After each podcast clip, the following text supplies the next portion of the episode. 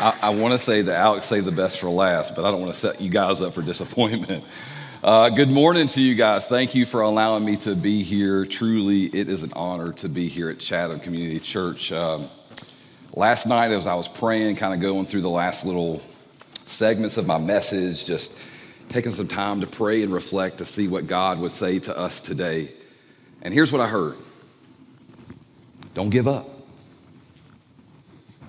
been a long two and a half years. Can I get amen? It's Been a long two years, and it's left us topsy turvy and turby. And I just want to remind you that whatever your story is, our stories matter to God. Can I get an amen there? Our stories are meant to be shared, they're not meant to be shamed. And so I just want to propagate this message to us that we do not need to give up. And I'm going to pray for us, and I'll introduce myself a little bit more. Father, in Jesus' name, thank you for allowing me to be here. I pray, God, for this message that you would use it for your namesake, for your glory through each and every person in this room today.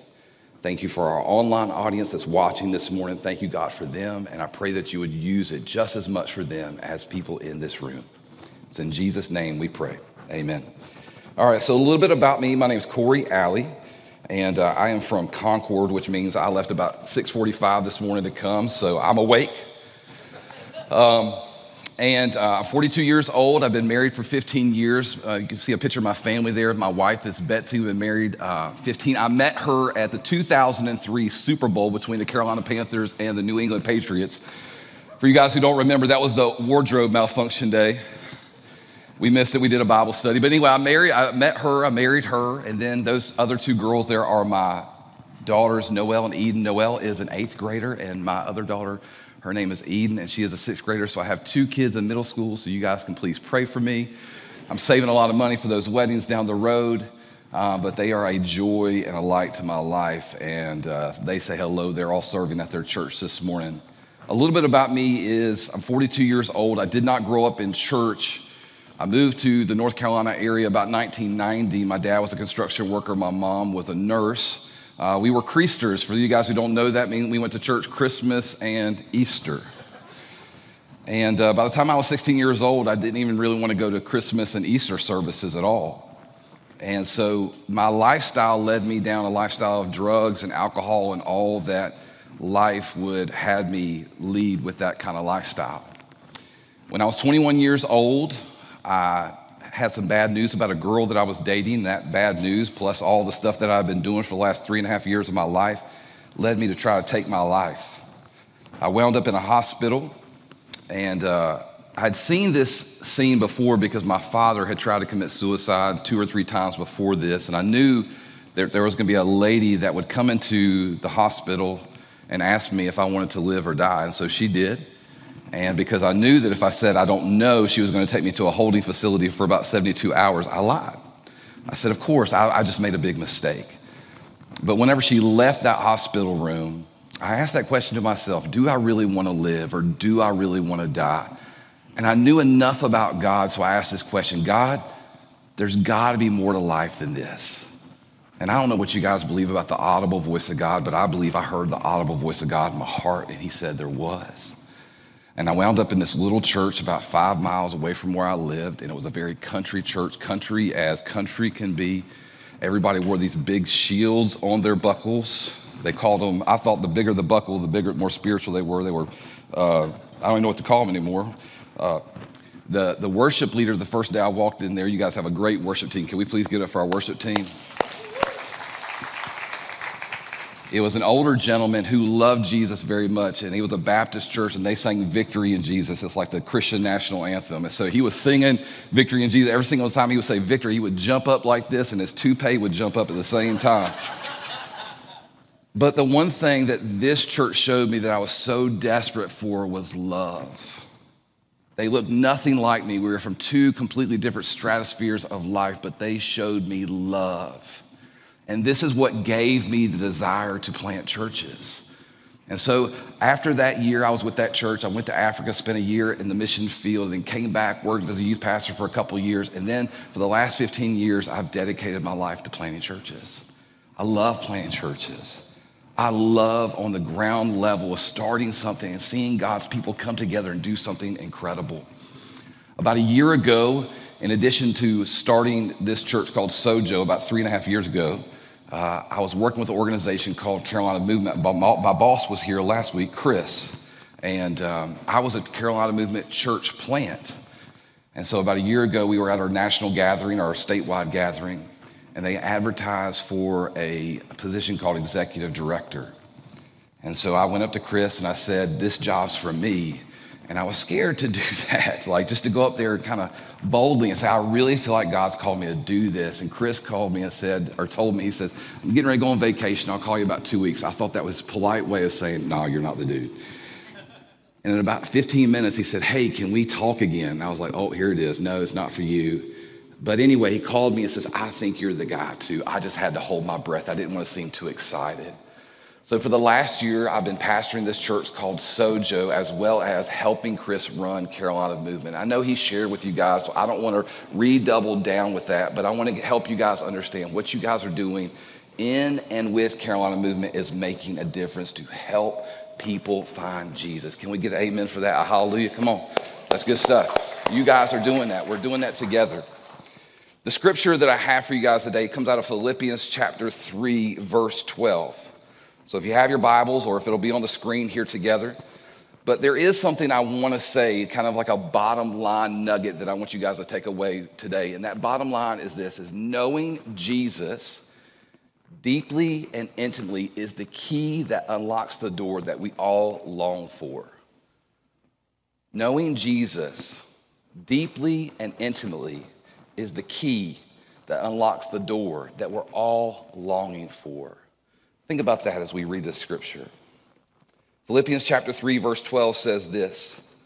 This is Paul walk, talking to this church in Philippi, and he says, Not that I've already reached this goal or that I'm perfect, but I make every effort to take hold of it because I've also been taken hold of by Christ Jesus. Brothers and sisters, I do not consider myself to have taken hold of it, but one thing I do, I forget what is behind and reaching forward towards what is ahead. Paul's saying, don't give up. I pursue as my goal the prize promised by God's heavenly call in Christ Jesus.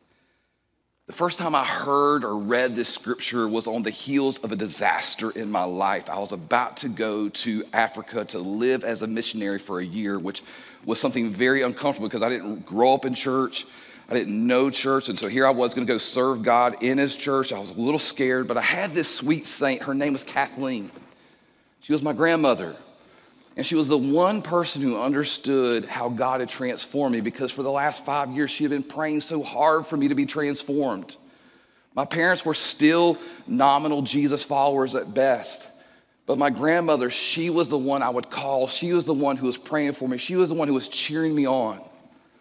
And on the Christmas Eve Eve, my father and I went to go see a movie, and it was seven days before I'm leaving to go for Africa. And I remember walking into my house. We have a screen door.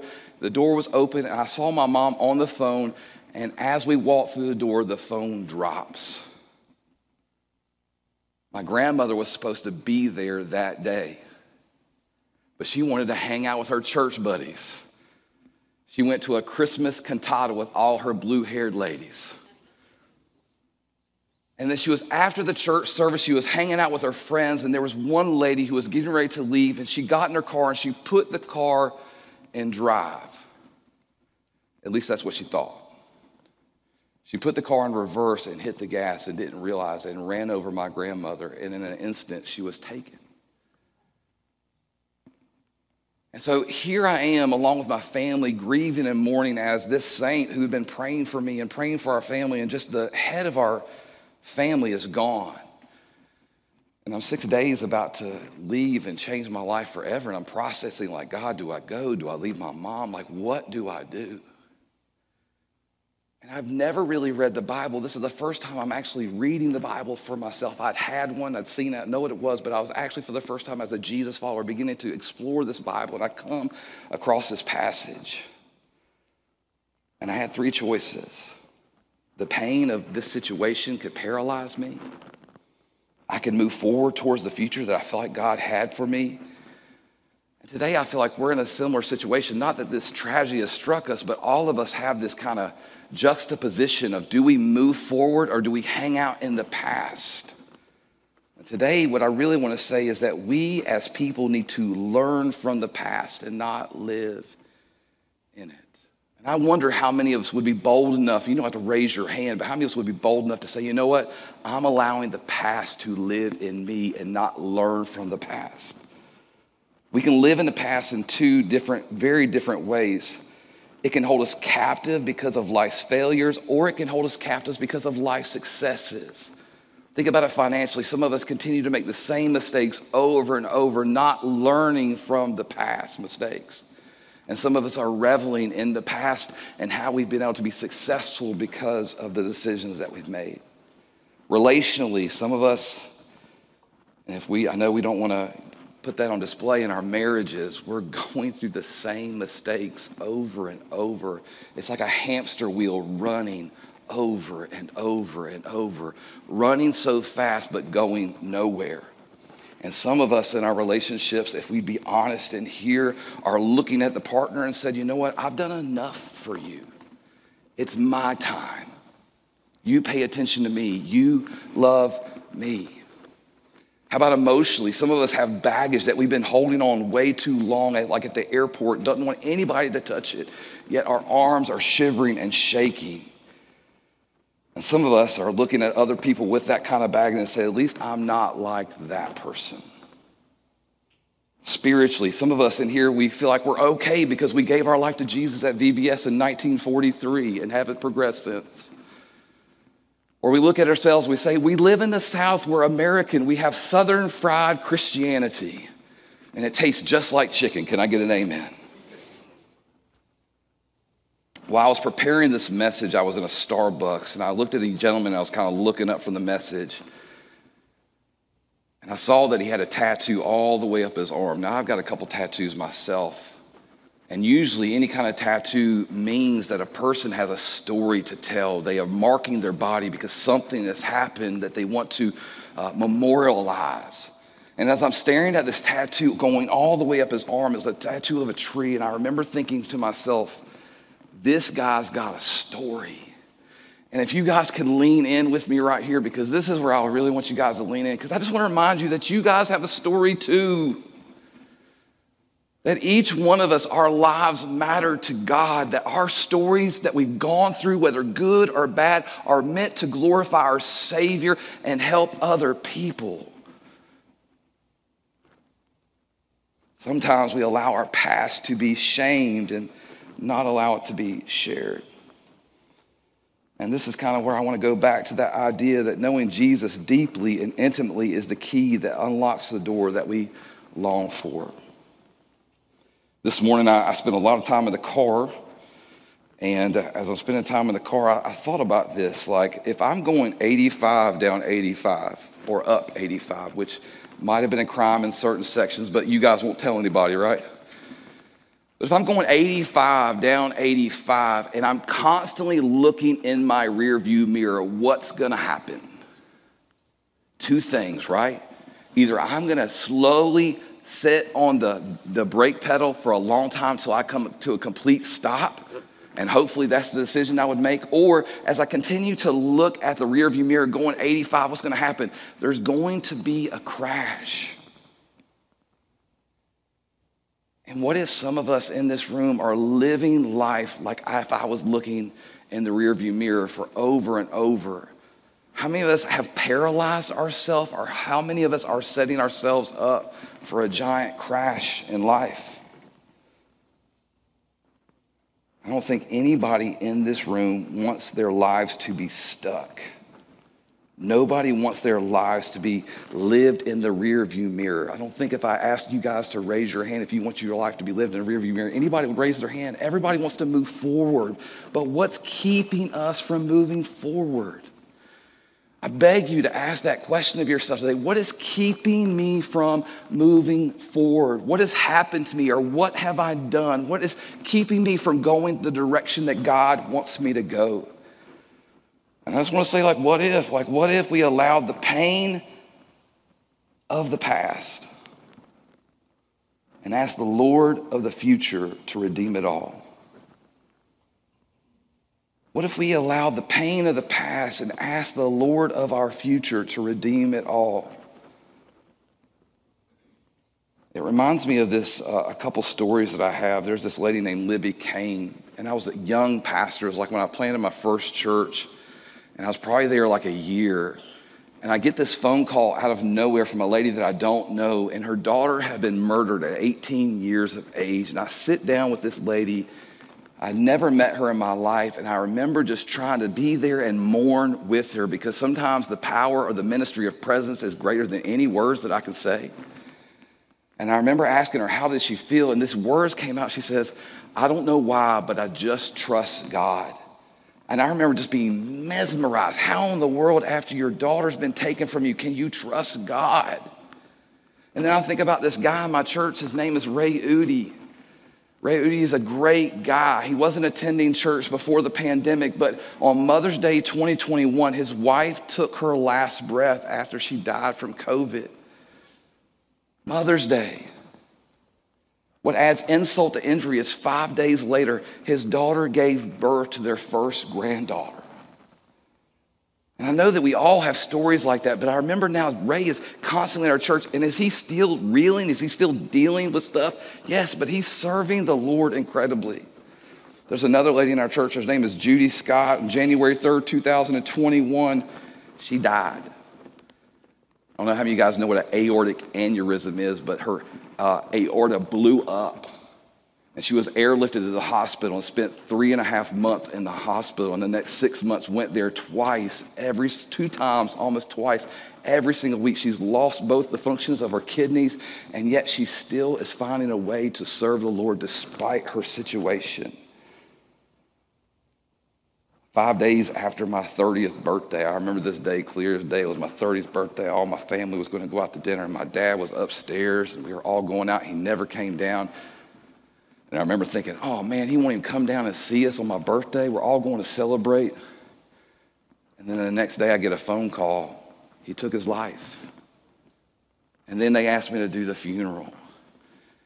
And yet, despite all these bad things, like there is still a sovereign God who knows what's going on and why it's going on and is asking us not to be paralyzed by the past and here's what I just want to say the pain of the past can either push me closer to the heart of God or further away. And one will make me better and one will make me better, bitter. It's our choice. So, what does Paul say? What does the scripture say? Paul says in Philippians chapter 3, verse 13, Brothers and sisters, I do not consider myself to have taken hold of it, but one thing I do, forgetting what is behind and reaching forward towards what is ahead. Paul saying, I ain't giving up. I pursue as my goal the prize promised by God's heavenly call in Jesus Christ. What is Paul saying to us? I think that like one of the biggest things for me that Paul's saying to us is I ain't perfect. And I'm still in process. Is anybody in process in this room today? Has anybody achieved it all? They can say, like, I'm the example, shining star. Anybody bold enough to raise their hand there? No, not at all. Here's Paul the Apostle who wrote half of the New Testament saying, I'm still in process. I'm a work in progress. I'm not perfect. I haven't attained it all. And it's just so awesome to hear that because sometimes we get so down ourselves and condemn ourselves so much. And it's the voice of the enemy that's condemning us, not the voice of God. So, what is Paul saying to us? He's saying, I'm not perfect. I'm still in process, and we are still a work in progress. Number two, he says, stop looking in the rearview mirror. And again, I just want to ask, like, who would be bold enough to say, like, I'm living life in the past? How many guys are dealing with that today? Number three, I think, is the greatest thing that Paul is saying is Christ is the prize. Some of us, if we're honest, we're coming to Christ to have a good life. Amen. Am I, I mean, like, I feel that way sometimes. We come to Christ, we come to church, we want to do the right thing so God will bless us.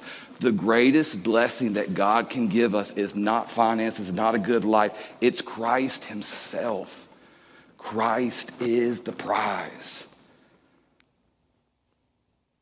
And lastly, don't give up. Press in. And when I think about this idea of pressing in, this is I was thinking about an acronym, and so I came up with this name, this acronym of focus, and how do we focus on the right things? So if you guys would let me walk you guys through this acronym of focus. So how do we realize that we're still a work in progress? How do we stop looking in the rearview mirror? How do we get Christ as a prize? How do we give not, not giving up but pressing in? And the idea, the idea that I want to give away is focus. The F is fix to fix my mind on something, we need to set our minds on the Lord and His will for our life.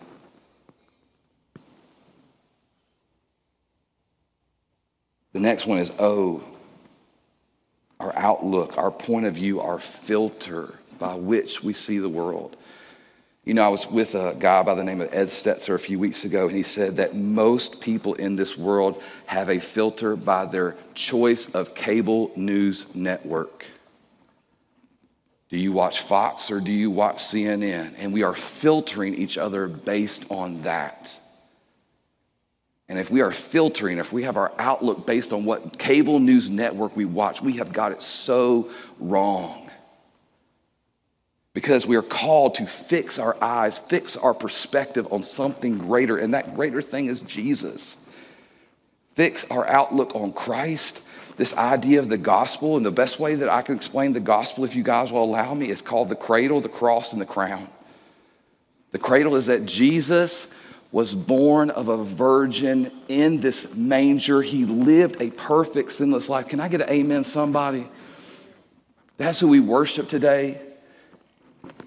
And he went to the cross for our sin, the sin that we, we know about, the sin that we don't want to show other people. He died for each and every person in this room and every single person in Chatham County. Can I get an amen?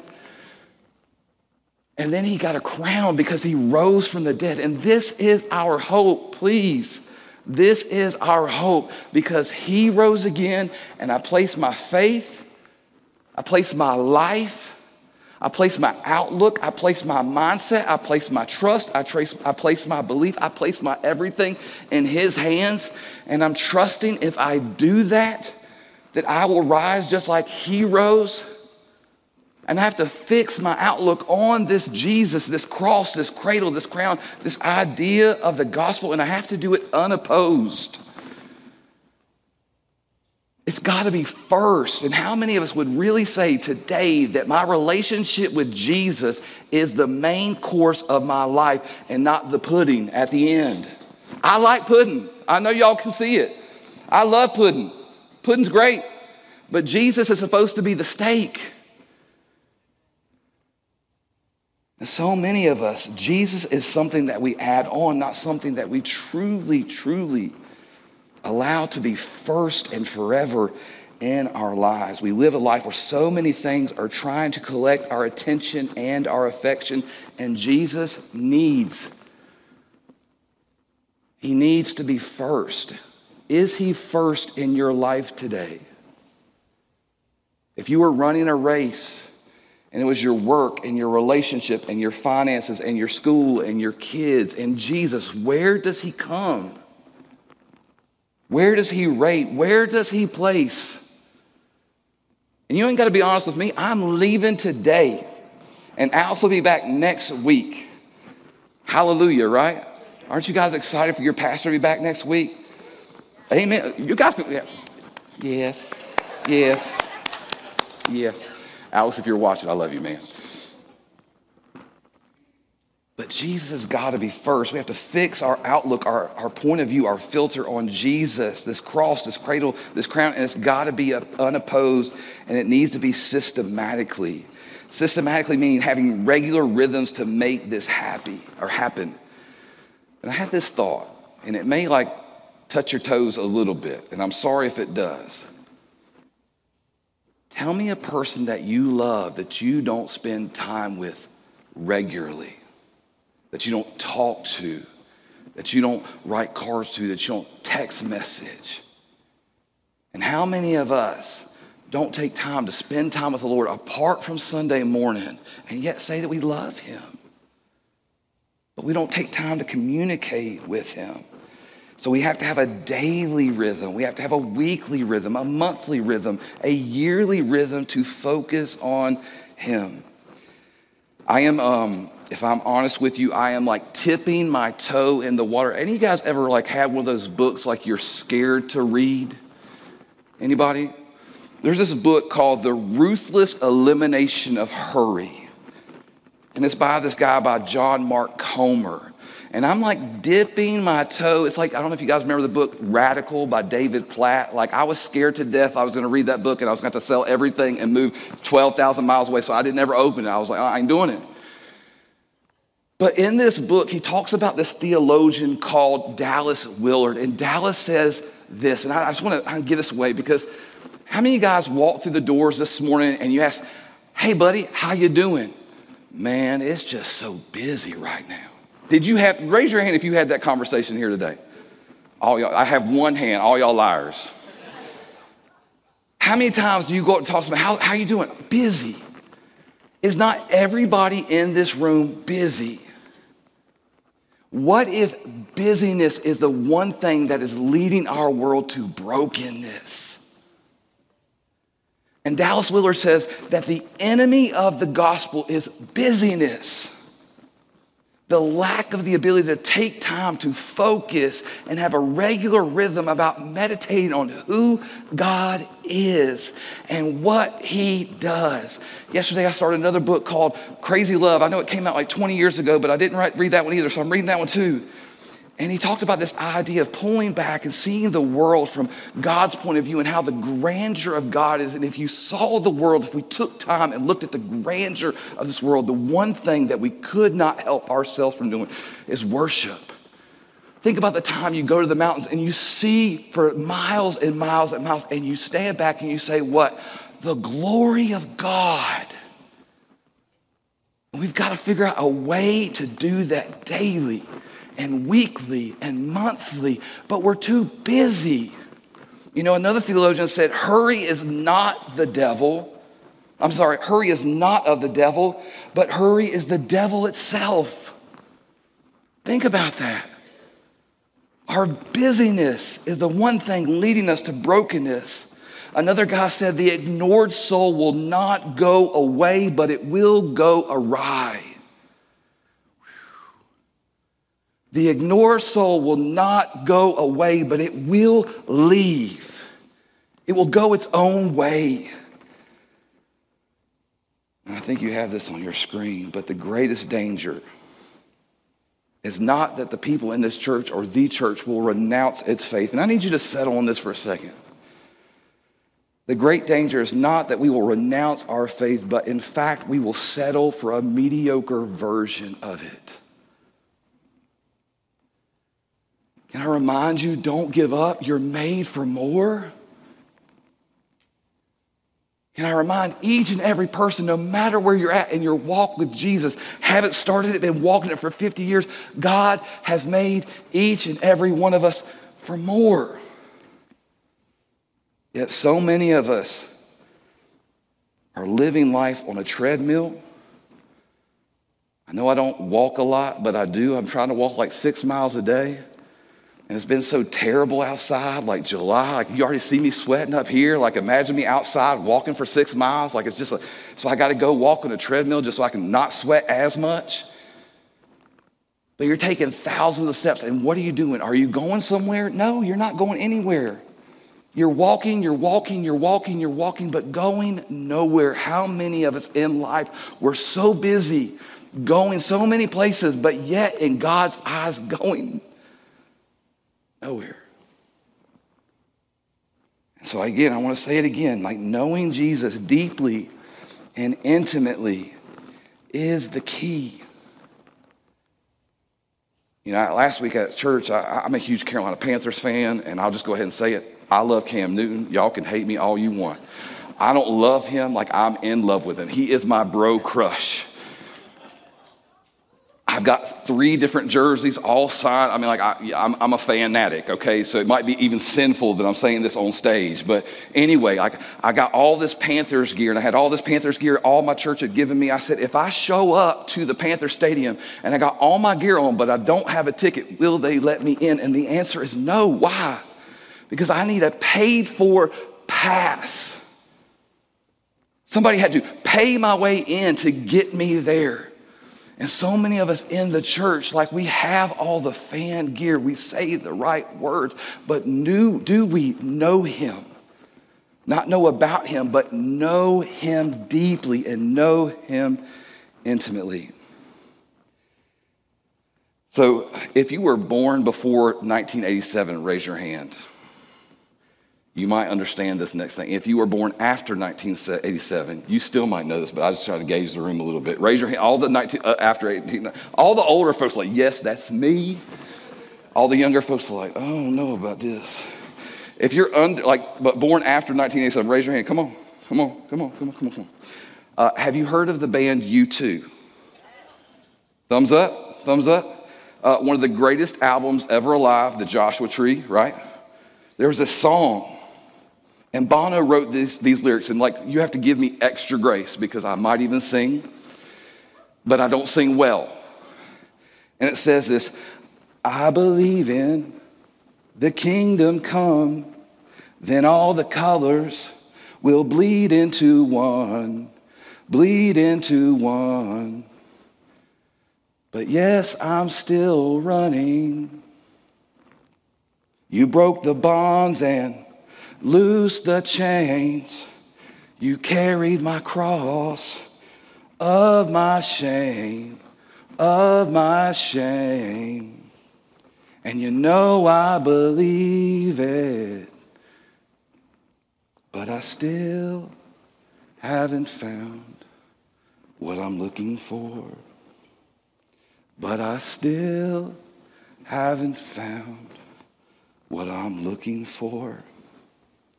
I believe that there is a wandering soul in so many of us.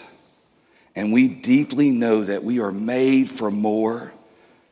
But strangely, instead of searching for the Creator and the fullness of who He is, we settle for the creation and a cheap knockoff.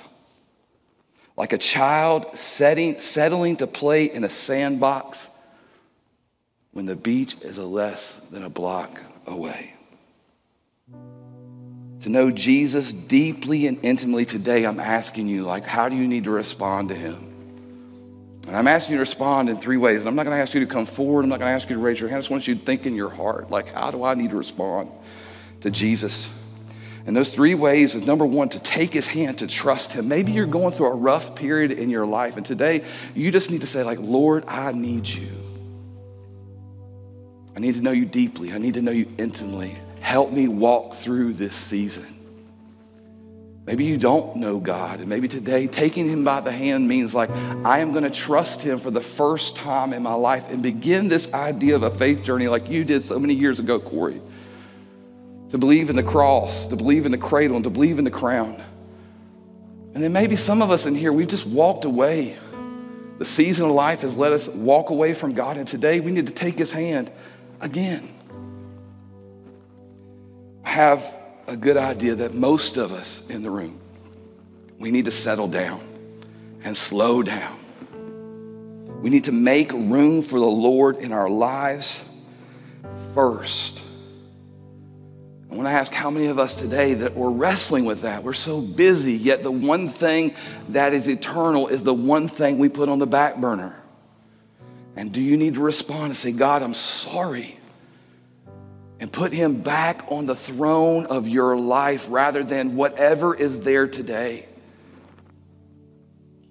And then, thirdly, how many of us, like Elsa, need to let it go? Like we've hurt someone and we feel guilt and we need feel shame and we need to let it go. Or somebody has hurt us and it's time for us to let it go. And believe me, I know that there are issues in this room that would rock my world to the core. And I'm not pretending to say that I understand all of it. or make any light of it in any way, shape, form, or fashion. I'm just here to say that I've got my own knife wounds as well. And not only do I have my own knife wounds where people have stabbed me, I've stabbed others. Today, I believe the gospel teaches us to do two things to forgive ourselves because God has forgiven us, but also to forgive those. I believe that's the Lord's prayer. Forgive me as I forgive who? Those who have sinned against me. So, how do you need to come to the throne room of God as we sing this song, You Make Me Brave? As you think about that idea that God makes me brave, why does He make me brave? Because I know Him deeply and I know Him intimately. Take Him by the hand, slow down and put Him first. And what is it that you need to let go? Would you guys stand with me this morning? Father God, I pray a blessing and a prayer over every single person in this room. I don't want to pretend to know where they're at, what they're dealing with, but I do pray that you've allowed me to speak deep into the recesses of their heart. And I know, God, that you do not want us to leave this place unchanged. But instead, God, you want, to be you want us to be transformed by the renewing of our mind. And for those, God, who have walked away and need to take you by the hand, God, allow them in this moment to say, Father, I need you for those who are so busy and have taken you off the throne of their lives and replaced it with something else, God, allow them in this moment to say, I'm sorry. God, I need to put you first. And those who are reeling from life's tragedies and hurts and pains, God, I do pray, God, to help them through the power of the Holy Spirit to let go.